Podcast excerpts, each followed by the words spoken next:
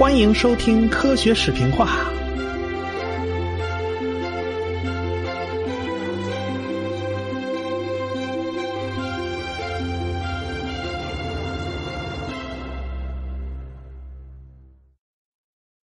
咱们上文书提到了华莱士给达尔文写过信，那么这个华莱士他又是何许人也呢？这个华莱士啊，一八二三年出生在英国的威尔士，他家里并不算太富裕，这与达尔文的家庭那是天差地别。但是他与达尔文有一点很类似，那就是小的时候都喜欢抓虫子。啊，这毕竟虫子是最容易获得的一种野生动物，是不是？华莱士小时候啊，就是因为喜欢抓虫子啊，后来就喜欢上了研究生物。他老爹呢，投资失败，所以家里经济状况实在是不好啊，经济状况堪忧。十三岁以后呢，就没法供他读书了。因此啊，这个华莱士并没有受到过。完整的高等教育，你看他那经历，你就会发现啊，这家伙纯粹一个野路子自然研究者。一开始啊，华莱士也和达尔文一样啊，他去了南美洲。那时候，欧洲对于生物制品的需求量是很大的，一批人先富起来了啊，人家就开始追求有质量的生活，家里啊装饰个标本呐，什么收藏两块矿石啊。那多有品位啊！这华莱士呢，就靠制作各种各样漂亮的标本来挣钱。但是华莱士的南美之行啊，简直是倒霉透了。他先开始啊，是深入到亚马逊雨林去探险。一开始还有别的探险家作伴后来呢，大家就分道扬镳了。他单独一个人继续深入啊。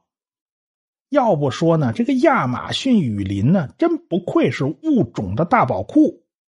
这个华莱士可以说是满载而归啊，采集了不少标本，还抓了好几只猴子啦、鹦鹉啦。要知道啊，这些标本可值不少钱呢。这个华莱士就搭乘海伦号回航英国，这下可算满载而归了。哪知道啊，这船开到大西洋中间啊。居然失火了，这一把大火烧了个精光，最后这船都沉了。好在呀，这全船的人都获救了，一个都没死。这人是没死啊，可那动物他就顾不上了嘛，是吧？这华莱士啊，就眼睁睁的看着那猴子啦、这鹦鹉啦，就全被淹死了。他呢，也只来得及随手抓了点个人财物和少量的笔记。其他的全毁了，这华莱士可以说是肝肠寸断呐！发誓啊，以后咱再也不碰这玩意儿了。好家伙，这条命差点搭进去。但是华莱士最终还是憋不住啊！这一年半以后啊，他又自己打自己脸呢啊！他自己又从英国跑出来了。不过这回呢？他倒没去西边的南美洲，他跑去了东边的马来亚。一八五四年，三十一岁的华莱士就开始了另一段旅程。这次他去马来群岛啊，许多欧洲人当时都不知道啊，这儿还有一片岛屿呢。那时候根本就没有什么现代化交通工具嘛，出远门都得坐船呐。华莱士就在路上啊，大风大浪了，颠簸了六个礼拜。后来啊，什么交通工具都用上了。这一个半月的旅程，对于现代人来讲，那都是相当难熬的。但是对于华莱士他们那个时代的人来讲，那那等于是风驰电掣呀！那六个礼拜能到马来群岛，那简直是太顺利了。那年头啊，英国人出远门，这所有东西。带的都很齐全啊，那简直跟大搬家差不多。从家具、衣服，乃至是小到调味品，那一瓶胡椒他都不撒手啊！哎，人家全全都不落。你别忘手里还还拎着个雨伞呢。这华莱士出门那就更夸张了，还要带上用于样品采集的全套科学工具包括什么捕虫网啊，这盒子、大头针还有笼子。当然啦，长枪短枪的不也得预备上好几支吗？那时候英国人占领了新加坡，这新加坡就成了华莱士大本营了。啊，他在周边岛屿上到处流窜。我们来看看啊，这华莱士在野外一天他是如何度过的。我们也能够近距离了解一下这个英国人。一八五四年，他给母亲写了一封信，他描述了日常的一天：早上五点半起床，洗漱，喝咖啡。你这喝咖啡这事儿，他总是忘不了。坐下来整理昨天的昆虫，小心地把它们放好晒干。助理查尔斯负责帮我修理捕虫网，插满针垫儿。哎。做好今天出行的准备，八点吃早餐，九点出发到森林里去。路上我们要翻过一座陡峭的小山，每次达到时都大汗淋漓。之后我们就在附近漫步探索到下午两三点钟。通常我们可以带回五六十只甲虫，其中一些非常罕见、非常美丽。然后洗过澡，换套衣服，又坐下来处理这些虫子。把它们全都盯好啊！这查尔斯负责处理苍蝇、臭虫和黄蜂。你看，这这虫子都是不招人喜欢的，是不是？啊！现在我还不放心让他处理甲虫啊！这甲虫呢，就是他自己来喽。四点吃晚餐，然后继续工作到六点，然后喝一杯咖啡，阅读。如果捕到很多虫子，我们就继续工作到八九点，然后睡觉。哎，人家八九点就睡觉了，这这生活还是蛮健康的。华莱士后来在加里曼丹岛工作了好长时间。加里曼丹岛呢，另外的一个名字非常响亮，叫婆罗洲。婆罗洲北部有个地区啊，叫做沙捞越。华莱士就在此总结出了沙捞越律，因此才有上次我们提到过的论文发表。那么他是怎么会跟达尔文联系上的呢？那是因为这个达尔文呐，这前一前一阵子不是到处收购那种奇怪的家禽嘛？这各种各样家禽他都买吗？哎，是不是？这华莱士啊，恰好就是达尔文的鸡鸭供应商。毕竟啊，这华莱士首先他得有经济收入啊。所以他也经常制作标本，然后卖到欧洲。这一来二去啊，这俩人就通过什么朋友的朋友啊之类的，他就他就联系上了。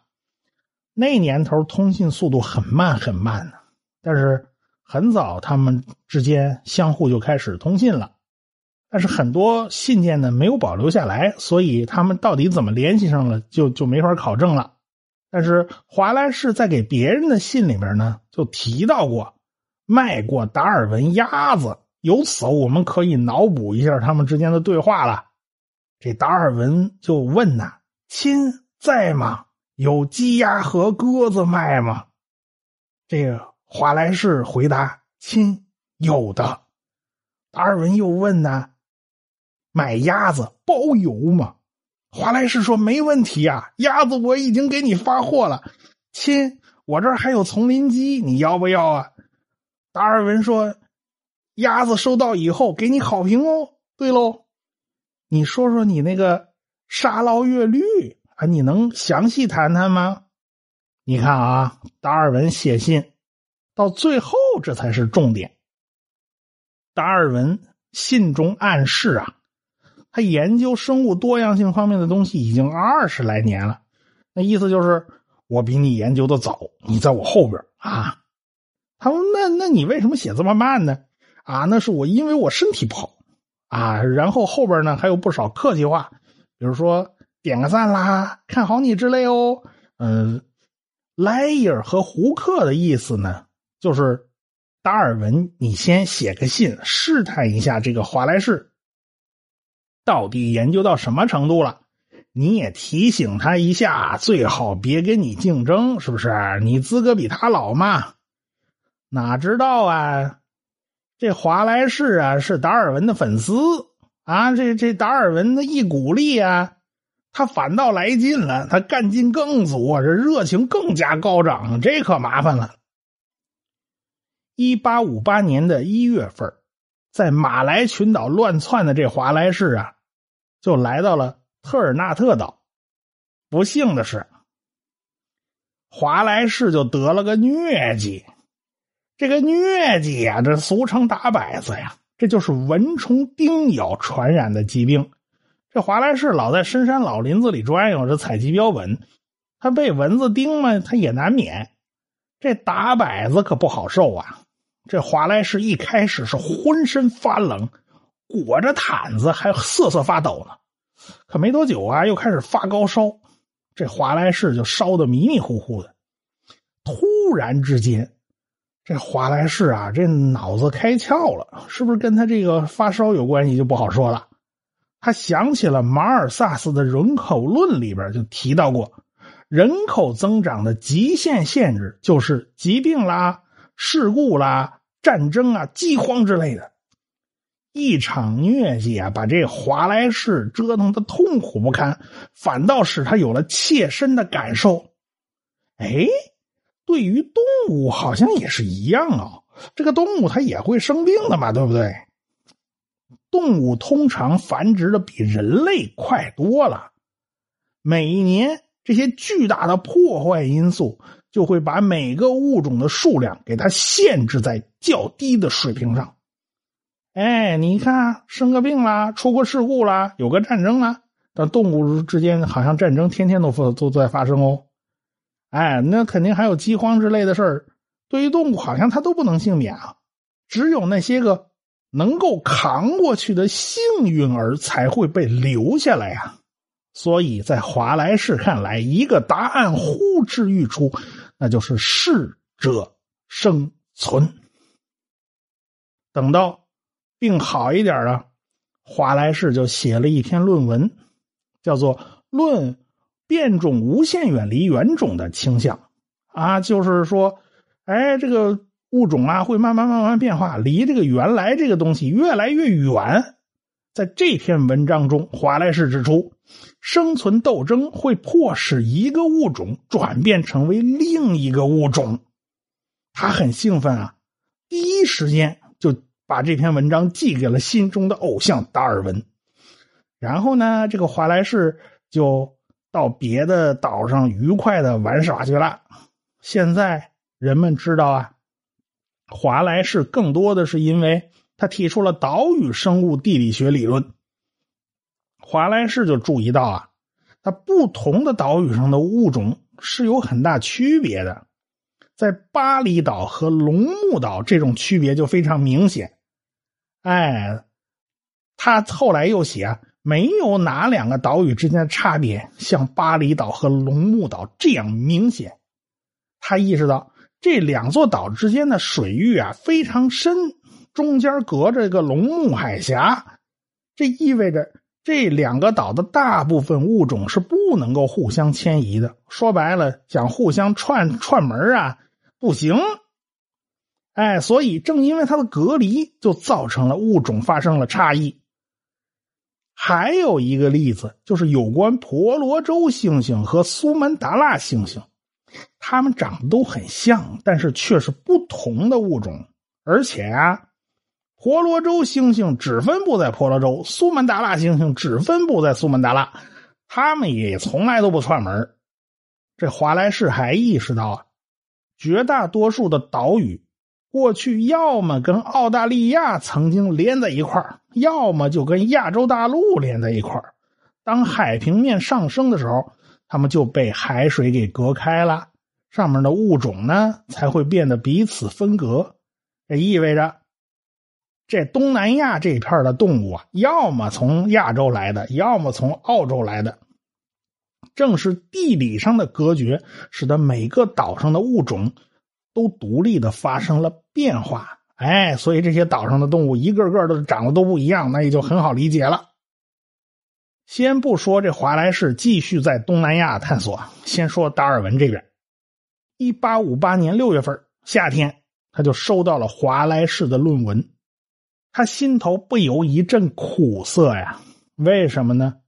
完全被人家莱伊尔给说中了嘛。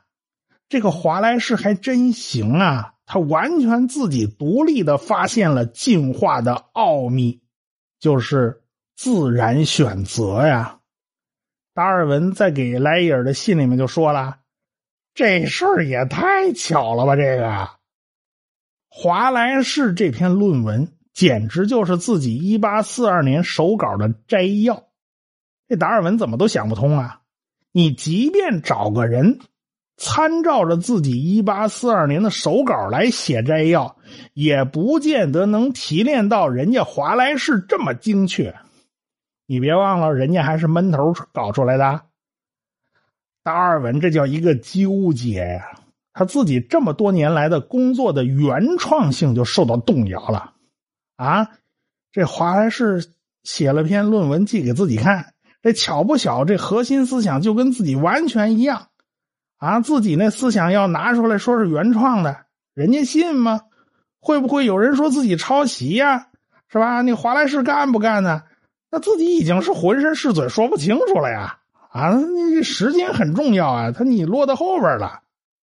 达尔文在给莱伊尔的信里面就说了，这篇文章就等于捆住了达尔文的双手啊，他该怎么办呢？偏偏就在此时啊，达尔文的小儿子得了猩红热，没几天就去世了。这达尔文悲痛万分呐，更加没心思想其他的事了。那没辙呀，这个莱伊尔就去找另外一位好朋友胡克商量。哎，这个胡克现在是英国皇家植物园叫秋园的园长，他也是达尔文的好朋友。这两个人当然了解达尔文为进化论花了多少心思，这么多年来他费了多少心血。那么这达尔文的文章和华莱士的文章。他要是一起发表，那不就是一举两得、皆大欢喜的好事吗？啊，呃，就这么办吧。于是他们就从达尔文一八四八年的手稿里面提取了一些摘要，没法长篇大论的全拎出来啊，只能先摘要了再说呀。还有一八五七年，达尔文跟朋友在通信之中也有比较完整的这种进化论思想的描述。那好，就把后边这段啊给它抄出来，然后再加上华莱士的文章，这三篇文章，在一八五八年七月一日林奈学会开会的时候一起宣读了。这两位作者呢都没有到场，为什么呢？达尔文的小儿子今天下葬，他要出席葬礼。白发人送黑发人，那是相当的悲伤的。那这是他这边，那华莱士正在马来群岛抓极乐鸟呢，他想来都来不了。这华莱士啊，是最早研究极乐鸟的欧洲人之一啊。这极乐鸟长得非常非常漂亮。莱伊尔和胡克两个人威望都很高，一个搞地质，一个搞植物啊。这林奈学会上这三篇文章，大会秘书一宣读啊，大家都被惊到了。但是有这二位在后边点赞呐、力挺啊，大家都被吓着了啊，然后都在一边窃窃私语啊。胡克后来记录了当时的场景，他说报告引起了强烈的兴趣，不过这个题目过于新奇，对于旧学派是个不祥之兆，使得旧学派的人在没有充分武装以前是不敢贸然挑战的。那这个旧学派指的是什么呢？那毫无疑问嘛，就是当时占统治地位的巨维叶的那一派嘛。在英国呀，很多博物学家他都是牧师啊。那你说他能支持哪一派呢？这不是明摆着的吗？本来呀，这一次还安排了另外一个植物学家边沁来宣读他的报告。他在研研究英国植物的时候呢，就观察到一系列的现象，能够说明啊，这个物种是永恒不变的。结果这边沁听完了达尔文和华莱士的这个报告啊，那他赶紧把他这报告给撤回来了啊，他就先不发表了。他表示啊，自己先回家好好反思一下啊，他对自己原来的结论呢产生了怀疑。你就可见啊，这这个进化论一旦发表，它有多大的威力。这次林奈学会开会的全部内容呢，都会在八月份的学会会刊上发表出来。达尔文呢，当然还是很高兴的。但是下一个问题又来了：这达尔文该怎么面对华莱士呢？因为华莱士现在还不知道自己跟他呢有相同的观点。哎，而且他的论文是跟达尔文的论文一起公开发表的。万一这个华莱士挑理呢，怎么办呢？于是呢，他就给华莱士写了一封信，告诉了他一切。这胡克呢，也给华莱士写了一封信，讲的呢，当然也是这档子事儿。华莱士要不说，真是没有什么功利心啊。他是达尔文的大粉丝啊，能跟自己的偶像保持一致，那是非常开心的。他给他妈妈写信的时候，那种欢乐的情绪啊，显露无遗。毕竟这是家信呢，那是最自然的内心流露。归纳起来呢，大概也就几条啊。第一个，达尔文和胡克的信他收到了。第二条，他们都是英国最棒的自然学家。第三条，好开心，好开心哦。第四条，达尔文和我想到一块去了。第五条，莱伊尔和胡克给我点了赞。第六条，达尔文的文章和我一起发表，好光荣哦。第七条，我进了他们朋友圈啦。对于莱伊尔和胡克安排两个人的文章一起发表啊，这华莱士不仅同意，而且感到超出了他的期望啊。莱伊尔和胡克两个人又一次开启了催更模式。哎，这达尔文千万不能再拖延了，现在就算加班加点儿，也得把这本书写出来。华莱士高风亮节呀，而且人家是达尔文的大粉丝啊，他不计较。那万一又有别人冒出来，那怎么办呢？那不行啊！所以啊，达尔文自己他也有紧迫感，他加快了进度，开始着手把书写出来。翻过年来，一八五九年到年底了，十一月份，这本巨著终于出版了。书名就叫做《物种起源》。一八五九年的双十一这一天呢，达尔文拿到了几本样本达尔文一本都没剩啊，全都寄给亲朋好友了。什么汉斯洛呀、莱伊尔啊、胡克呀、华莱士啊、赫胥黎呀，后边还有一大串人呢。哎，达尔文还给每人写了一封信，欢迎人家对这本书批评指正。没过多久呢。新书就开始大批量上市了，因为先前林奈学会已经公布了这个进化论的思想。哎，他这个思想啊，大家都知道，有不少人已经开始传播进化论了。因此，达尔文的书很畅销，马上就卖完了。这达尔文呢，就怀着忐忑的心情关注着大众普遍的反应。果然不出他的预料啊。物种起源在社会上引起了轩然大波，到底怎么回事呢？咱们下回再说。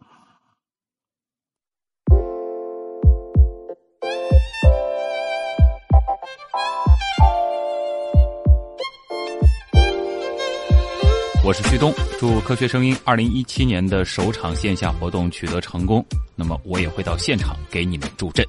大家好，我是田一苗，预祝二零一七年科学声音首次线下活动取得圆满成功，恭喜卓老板！